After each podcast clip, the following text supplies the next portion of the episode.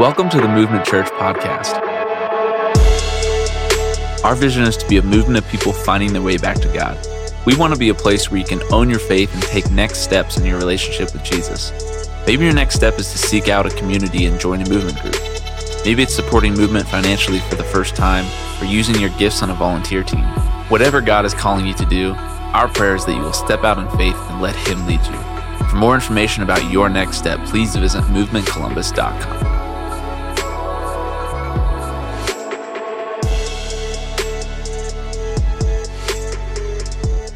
get to uh, give a, an exciting update today. We've been uh, giving updates the last couple of weekends about uh, Movement is Coming, our uh, capital campaign over the last couple of years, and just uh, trying to stay uh, in line with what God is doing and, and establishing our, our first permanent home uh, out on Walker Road out there by Memorial Middle School and, and, Bradley High School. And so we, we got the go ahead this week that everything should be lining up with our, our lending institution and title agency and everything. And so we will close on that loan this Friday, November 4th, uh, which means that everything else uh, that we've been praying for can happen. So uh, I'm excited uh, to announce that on November 20th, uh, on Sunday, November 20th, we're going to have our, our groundbreaking out on that property. Uh, and so we want to invite you. We'll, we'll put that on social media. We'll send you an email later. Don't worry, you don't have to take a picture with your phone or anything like your mom would do, maybe. But uh, we'll, we'll let you know all that information. Uh, but we want to just go out there and, and just dedicate that land to God and, and celebrate that and, and take some pictures and, and, and just prayerfully thank God for, for what He's doing. And so we'll be out there on the 20th. You can uh, start shopping for a golden shovel on Amazon if you feel called to do that. I think that's what they do at groundbreakings. I don't know. Uh, but, uh, but we'll be out there on that day, and there'll be more details to follow. So mark your calendar, call off work, call in sick, do whatever you have to do on that day, and, and make sure that, uh, that you don't miss. So let me, uh, let me just go ahead and, and, and lead us in prayer. We've been praying toward this. And uh, we just want to thank God uh, for what He's doing and the way He's moving, and we're excited and grateful for that. So let's, let's pray together. Lord, thank you uh, just for the answers to prayer. Lord, thank you for the ways that you have reminded us that you are in control and you are our provider. God, thank you for the ways uh, that you have uh, shown us that uh, you exist outside of and above uh, zoning processes and financing processes and so many other things. And God, we just want to say thank you that you hear our prayers. Thank you that you answer our prayers. And Lord, we're, we're just excited to uh, enter this construction phase and, and um, Lord, ultimately, we, we want to just. Uh, we want to be a church that is on mission. We don't want to be a church that is defined by a building, but we believe that you're going to use that building and give us a presence in the community. And so we continue to just uh, dedicate that to you. God, we give that, that to you, and we know that there are still several things that are going to happen in these uh, weeks and months and over the next year. And so we just ask, uh, God, that our hearts will be on you, that you will move and work in that process, and that you will show us and remind us uh, that you were in control. So today we just say thanks, and uh, God, we're grateful for all you're doing. It's in the name of Jesus I pray. Amen. Well, in the last couple years, uh, I've become a cross country dad. You can probably tell by looking at me, I did not grow up running uh, cross country. It was not my sport of choice. Uh, but my, my son Malachi has decided that he is a runner like his mom, and so I'm trying to catch up. And so this past summer, uh, my friend Scott, who's a pastor, was telling me a story about when his son was a runner, and it, uh, it hit home a little too much. And so I wanted to pass that story on to you guys today. Uh, last year, Scott's son, uh, Camden, was a, a, senior, and he went to his year end meet because uh, they, they kind of knew that the way things were coming down the wire, uh, that if some certain guys on the team ran certain times, Camden's team was going to be able to win their, their conference. And so Scott got there early, his son driven without him, and he was there warming up, and Scott went and found him, and he did that thing that dads like us do because we think it matters. But he found his son, and he gave him the pep talk of all lifetimes, right? He, he found him, and he said, Listen, what you're going to do today will echo on. And he said, You get to represent our family and you get to represent your, your integrity and your character and your work ethic and all of those things. And I'm so excited for you. And, and I hope that you're excited to, to run today. And, and then his, you know, gave him this pep talk. His son got to the starting line. And if you've never been to a cross country meet, it's a little, uh, it's a little confusing, a little challenging. It's not like uh, being a lazy soccer dad that I like to be, where you just plop down in a lawn chair there and act like you're smarter than the ref. Uh, cross country is a lot more involved than that. And so they'll take off at a starting point and they'll run past you and then they're all gone. And then there's a course that they're running on. And so you have to go find them on the course. So maybe you'll, you'll run over here and then they come running by there. And then you, you run over to the other spot and you're like, hey, let's go, let's go. And so Scott was saying that he, he just kept following his son. And you know, sometimes you're running into a woods and you're back out of the woods. And sometimes you're doing laps around a tennis court at a high school. You almost don't know what's happening, but you're doing your best to keep up with them. And he said, somewhere along that course, he, he lost Camden. And so he got to what he thought was like the final curve, and he was, he was waiting on his son, and he, he saw the fast kids come by, and then he saw some other people come by, and he waited, and he waited some more. And finally, he saw, he saw Cam come out of the, the woods, and he was running. He was running next to this other guy, and they weren't really living up to the pep talk that he had given. And, and so he, uh, he said, Come on, Cam, let's go. And he saw his son just kind of gingerly like trotting out, and he crossed the finish line, and he tried to not ruin the moment too much, but he eventually went up to him, he was talking, and he's like, Hey, were you not excited to run today or did you did you miss you don't remember the pep talk? You were you, you could win conference. You don't remember all those things we talked about. You represent us and this was your moment. And he you didn't, you didn't want to finish any faster? And his son looked at him and he said, Oh, no, dad, I, I, I finished. I, I already crossed the finish line a couple minutes ago. He's like, I, uh, I just, I, I looked back and I, I knew there was a, a guy on my team that wasn't doing great. And so I, I went back to, to help him. And Scott said he had that moment that we all have as parents sometimes where we think, one, I'm a terrible person, and Luckily, by the grace of God, the people I'm raising are better people than me. And he said, Oh, that's, that's great, Cam, tell me more. You know, and his son just said, Well, you know, I know it wasn't just about me, but this was a, a day that we were trying to win as a team. And so I wanted to do the, the best thing I could to help our team win. And Scott said, That wrecked him right there. And he, he said he'll, he'll never forget that lesson. He said he, he learned in that moment that sometimes the, the things that we need to learn are, are not just individual lessons. Sometimes the things we're, we're trying to learn are, are, corporate lessons, they're team lessons, they're outside of us. And so I, I tell you that story because we want to have a, a conversation today uh, that's not just a, a, me conversation, not just an I conversation. It's a, it's a we conversation. And, and sometimes in the church, there, there are conversations that are, that are corporate, that are plural. They're not just individual conversations. And, and we want to talk today about serving, about using our spiritual gifts, about our attitude toward using our gifts. And I say that because that's not always a, a me conversation conversation, it's a, it's a we conversation. If you've uh, been hanging out the last couple weeks, you've been at Movement Church for a while, you know that uh, we've been talking about this concept that we call ownership.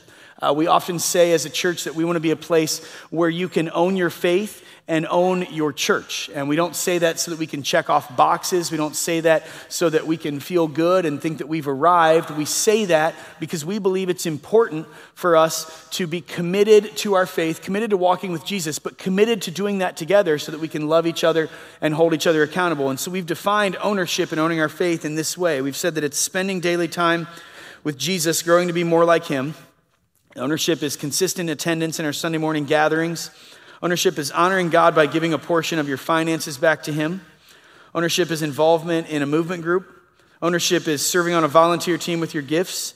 And ownership is regularly sharing the gospel and working for this to happen around the world. And so this morning, specifically, we want to focus on serving on a volunteer team with our gifts. We want to talk about spiritual gifts, and we want to talk about this conversation as a we conversation and not just a, a, me conversation. So if you've got a Bible, I'd love for you to turn to Ephesians chapter 4, verses 11 to 16. If you've got a Bible that's under your chair or around you there on the floor somewhere, we're going to be on page 705. Ephesians chapter 4, verses 11 to 16, page 705. And we want to read this passage on spiritual gifts and see what it can teach us about us as a group and as a family. Page 705, Ephesians chapter 4, verse 11 says this Now these are the gifts Christ gave to the church the apostles, the prophets, the evangelists, and the pastors and teachers. Their responsibility is to equip God's people to do his work and build up the church, the body of Christ. This will continue until we all come to such unity in our faith and knowledge of God's Son that we will be mature in the Lord, measuring up to the full and complete standard of Christ. Then we will no longer be immature like children, We won't be tossed and blown about by every wind of new teaching. We will not be influenced when people try to trick us with lies so clever they sound like the truth. Instead, we will speak the truth in love, growing in every way more and more like Christ, who is the head of his body, the church. He makes the whole body fit together perfectly. As each part does its own special work, it helps the other parts grow so that the whole body is healthy and growing and full of love. Verse 11 starts out pretty quickly when it says, These are the gifts Christ gave to the church the apostles, the prophets, the evangelists, and the pastors and teachers. And I've got to be honest, I remember reading lists like this and thinking, like, whew, that's, that's an intimidating list. When I see words like apostle and prophet, I think I'm often reminded, like, ooh, I am, I am, not, I am not that. And so I want to let you know don't be intimidated by this list. This is not an exhaustive list, this is not the only list, but it's telling us something, it's making a greater point. And the point is this that Jesus gave spiritual gifts to the church. You don't have to have only one of those gifts. Those are not the only gifts, but it's saying that Jesus gave spiritual gifts to the church and reminding us that Jesus is the creator of our gifts. Jesus, is the, the passer outer of our gifts. He's the one who distributes our gifts. He's the one who gives them to us and makes sure that we have what he wants us to have. And so Jesus has given us individual gifts for a corporate entity. If you want to read more about spiritual gifts this week, go ahead and put a note in your Bible. There's a, a, passage in 1 Corinthians 12 and Romans 12 that can tell you more and maybe even help you dial in on what you think your gifts are and encourage you more in that. But I want you to know my purpose for saying that Jesus gave spiritual gifts to the church is this that you have spiritual gifts. You have spiritual gifts. And I don't say that to freak you out. I don't say that to make you think that you have to be a prophet or an apostle, but I want you to know of the spiritual gifts that Jesus has designed and given to bless the church. He has given you some of those gifts, and that's important.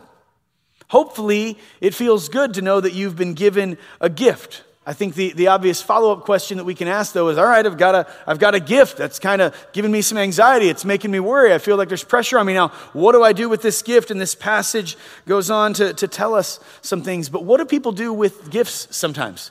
Well, sometimes people squander a gift, sometimes they don't really use a gift. Sometimes people bury a gift or ignore a gift or, or hide a gift or decide that they don't want to use a gift. Maybe sometimes we decide that our gift doesn't make sense for a season. We decide that we don't want to use our gift. I want you to know that when we say that Jesus gave spiritual gifts to the church and that you have a spiritual gift, that that was done with a design, that was done with a reason, that was done with a purpose. And so to ignore our gifts, to abandon our gifts, to not use our gifts, to not appreciate our gifts, or even to wish that we had another gift, is inadvertently insulting the Creator. It might inadvertently be saying, Hey, Jesus, good try trying to design me, but I think you got it wrong. I actually wanted this gift, or I should have this gift.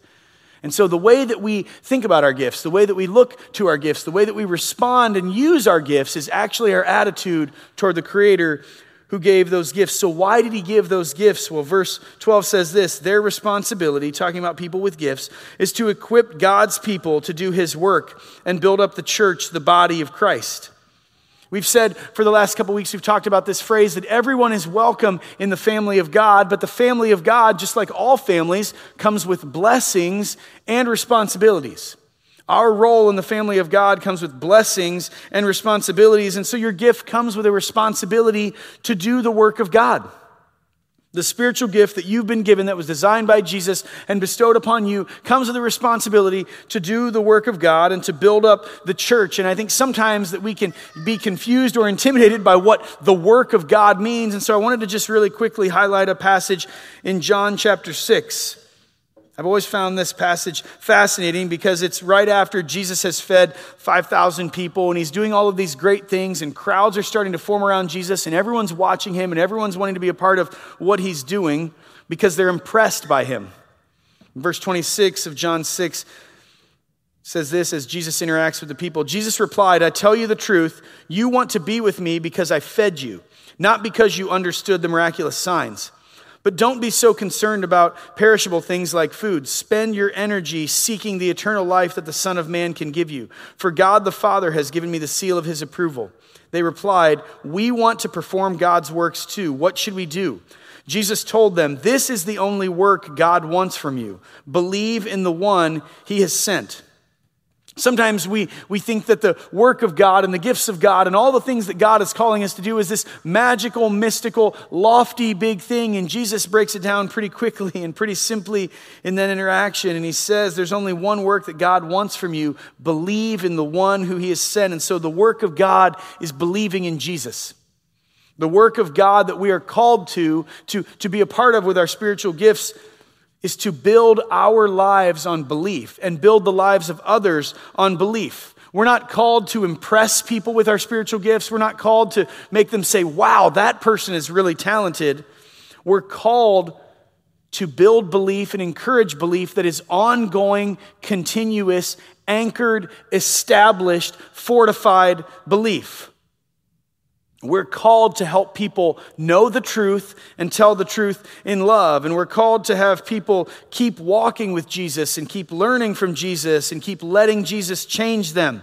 And so, the work of God that we're called to is work that, that God has decided in His design uses our spiritual gifts. And so, the work of God will lead you and will lead me, will lead us to build up the church. We could say it this way the responsibility of your spiritual gifts is to anchor the faith of others and build up the church.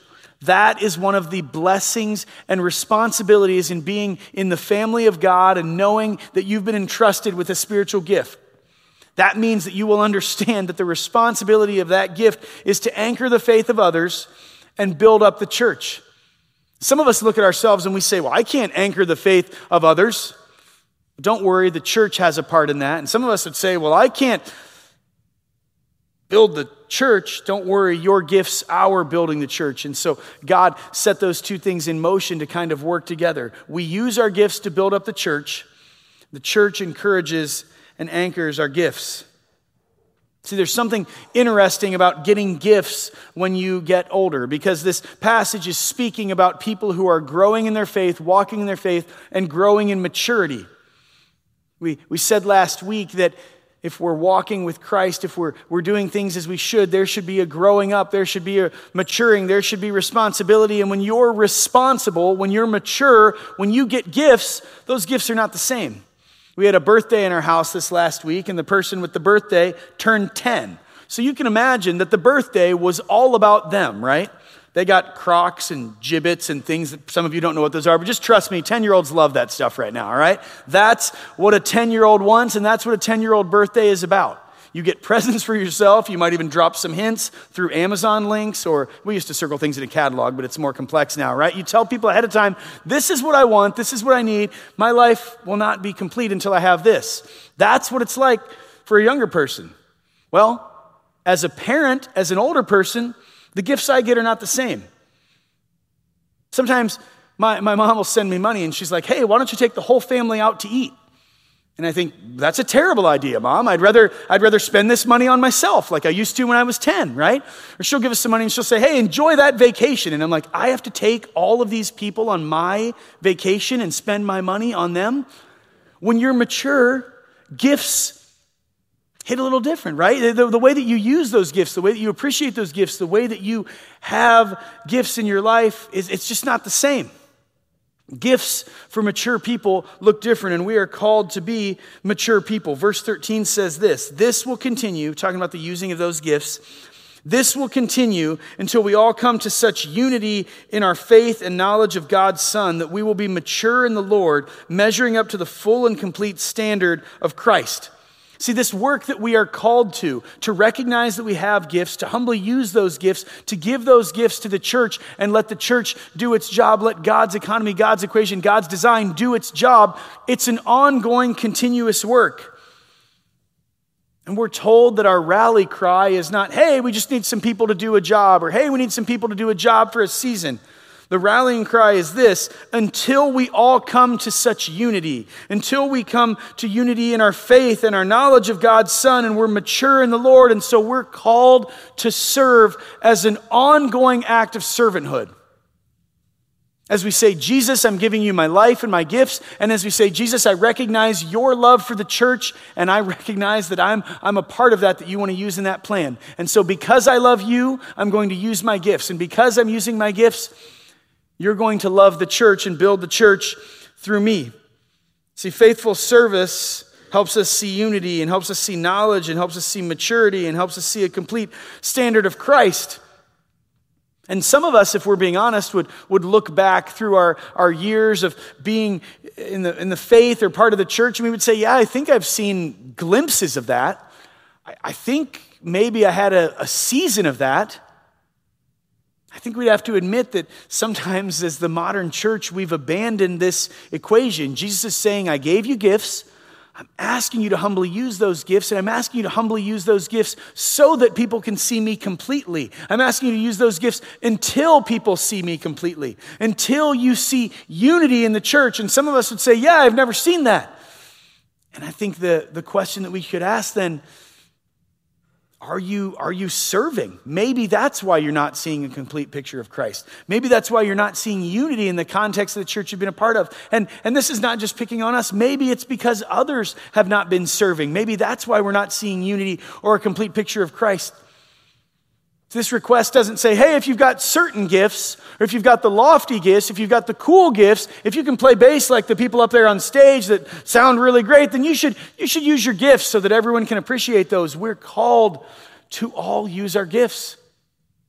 And when we say, eh, I don't have gifts, or oh, my gifts aren't important, or oh, I'm not really in the mood to serve, or oh, I've been burnt out, then, then we're changing what God is calling us to do. And He's saying, until we're all doing that, until we're bought in to do that, we're not seeing a complete picture of Christ and we're not experiencing the unity that He's designed us to experience.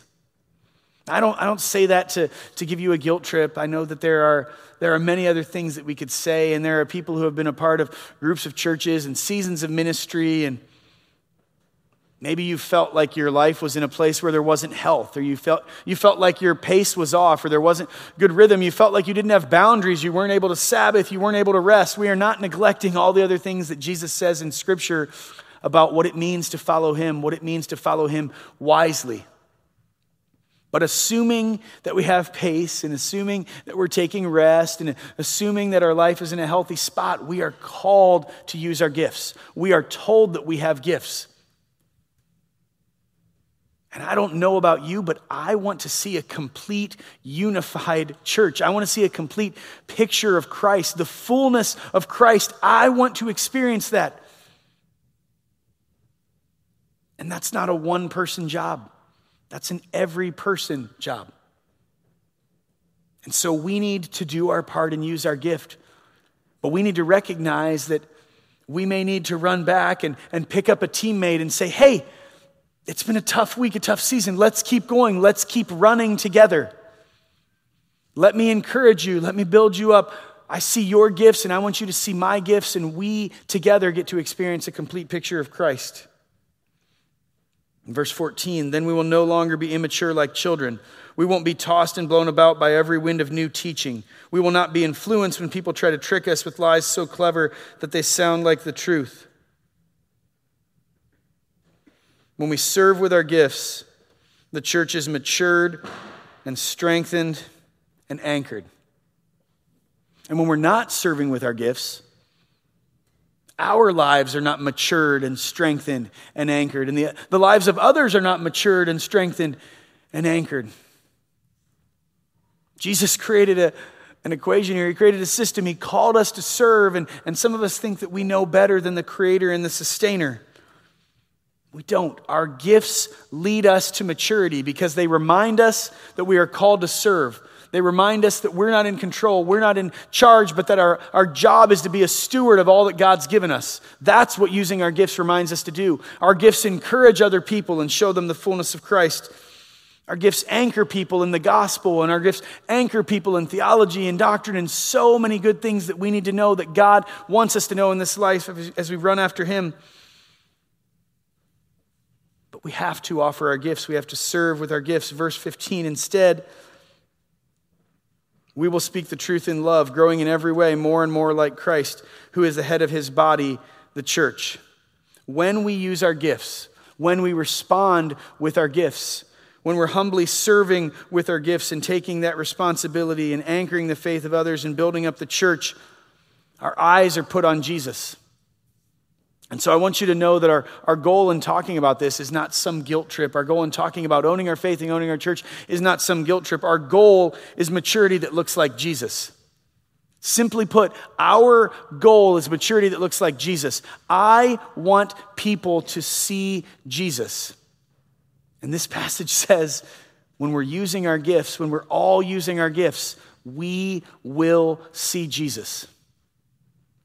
We're not trying to keep up with fill in the blank church or this famous cool pastor that everyone watches on YouTube. We are trying to see Jesus and we want to see Jesus. So we have to do some of the things that he's called us to do. Verse 16 says that he makes the whole body fit together perfectly as each part does its own special work. It helps the other parts grow so that the whole body is healthy and growing and full of love. So, why is it such a big deal to keep our eyes on Jesus? Why is it such a big deal that we want our maturity in our lives? We want what we see in the lives of each other to look like Jesus because Jesus is the source of our rhythm. Jesus is the source of our growth, and Jesus is the source of our health. Jesus is everything. Because when we were alone, when we were separated from God, when we were lost in our sin, Jesus came and gave his life and paid the price for our sins, our sins that separate us from God. And by trusting in Him, by looking to Him, by depending on Him, we can be found, we can be restored, we can be saved, and we can know Him and we can know love. And so Jesus is our source for everything. I used to uh, DJ weddings in a previous life when I uh, had to pay for our adoptions, and uh, it was an interesting job to say the least. But uh, one of the things that I, I found toughest was uh, sometimes when I would DJ weddings, I would, uh, I would be part of an event and I would think, wow, no one at this entire wedding can dance. Well, how, is, how is that possible? Shouldn't one person be able to dance? One time I did a, a, a wedding for a, a cowboy, a literal cowboy from Wyoming, and he just brought his own iPod, which I didn't know anyone still used those. He's like, just play these songs, fella. And I was like, okay, all right, we'll do that, right? Well, you can imagine that an actual cowboy wasn't, wasn't a big dancer, right? But uh, one time I was, I was just hanging out attending a wedding, and there was a DJ who must have decided that no one at the wedding can dance. And so he just came out in front of his, his system and he's like, Hey, I've noticed that some of you out there need some help. So I want you to just watch me. I want to I want to teach you something quick. And he's like, Everybody follow me and do what I do. And he just started saying, like, we're gonna step left, we're gonna step right, right? So he starts going like this, and he's just basically teaching everyone, like, hey, you're trying, you're doing your thing, but here's here's what I need you to do. And so when I say that Jesus is our rhythm, I think of an example like that. If our eyes are on Jesus, we're seeing how he, how he walks, how he steps, we're seeing how we can be in sync and do that together, it makes a, a corporate difference. And when we're using our gifts, we're able to be in step. When we're using our gifts, others are able to be in step. And when we're using our gifts, people can see that there's something different about us. And I'm not just talking about dancing at a wedding anymore. I'm talking about people seeing a full picture of Jesus and the maturity of Christ in the way that we interact and use our gifts in our lives. How can I be so confident that, that Jesus holds it all together, that we should keep our eyes on him, that we want to see maturity and fullness, that we want to watch him? This is what uh, Colossians 1 says. It says this in Colossians 1:15. Christ is the visible image of the invisible God. He existed before anything was created and is supreme over all creation. For through him, God created everything in the heavenly realms and on earth. He made the things we can see and the things we can't see, such as thrones, kingdoms, rulers, and authorities in the unseen world.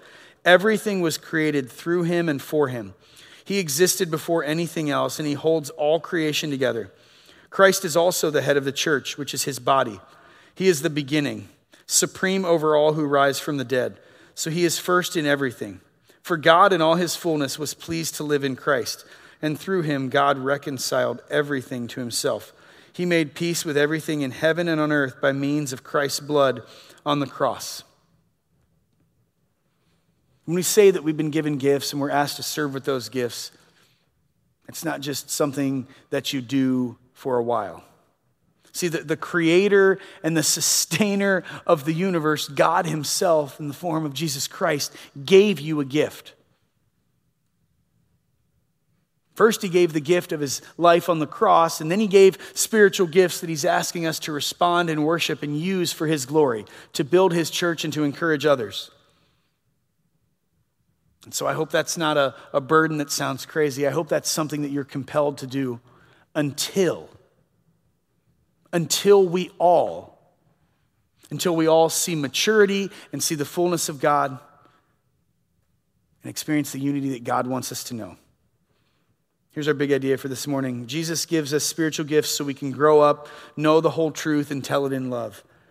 And when we're growing up and we're knowing the truth and anchored in the truth and telling the truth in love, it will make a difference. It will change the way that we interact and we look as a church, and it will change the way the world looks at us.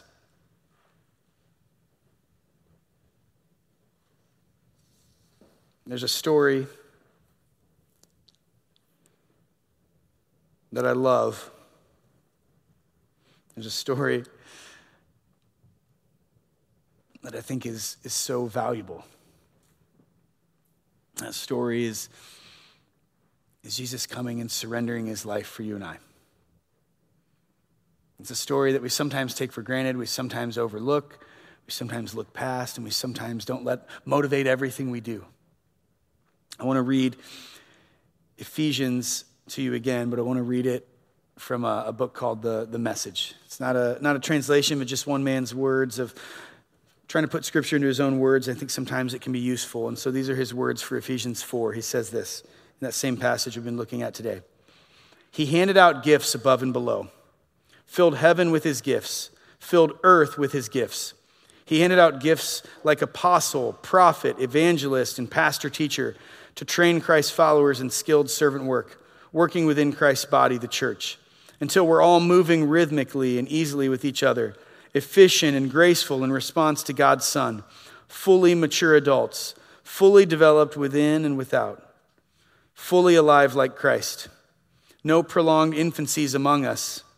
Will not tolerate babes in the woods, small children who are easy prey for predators.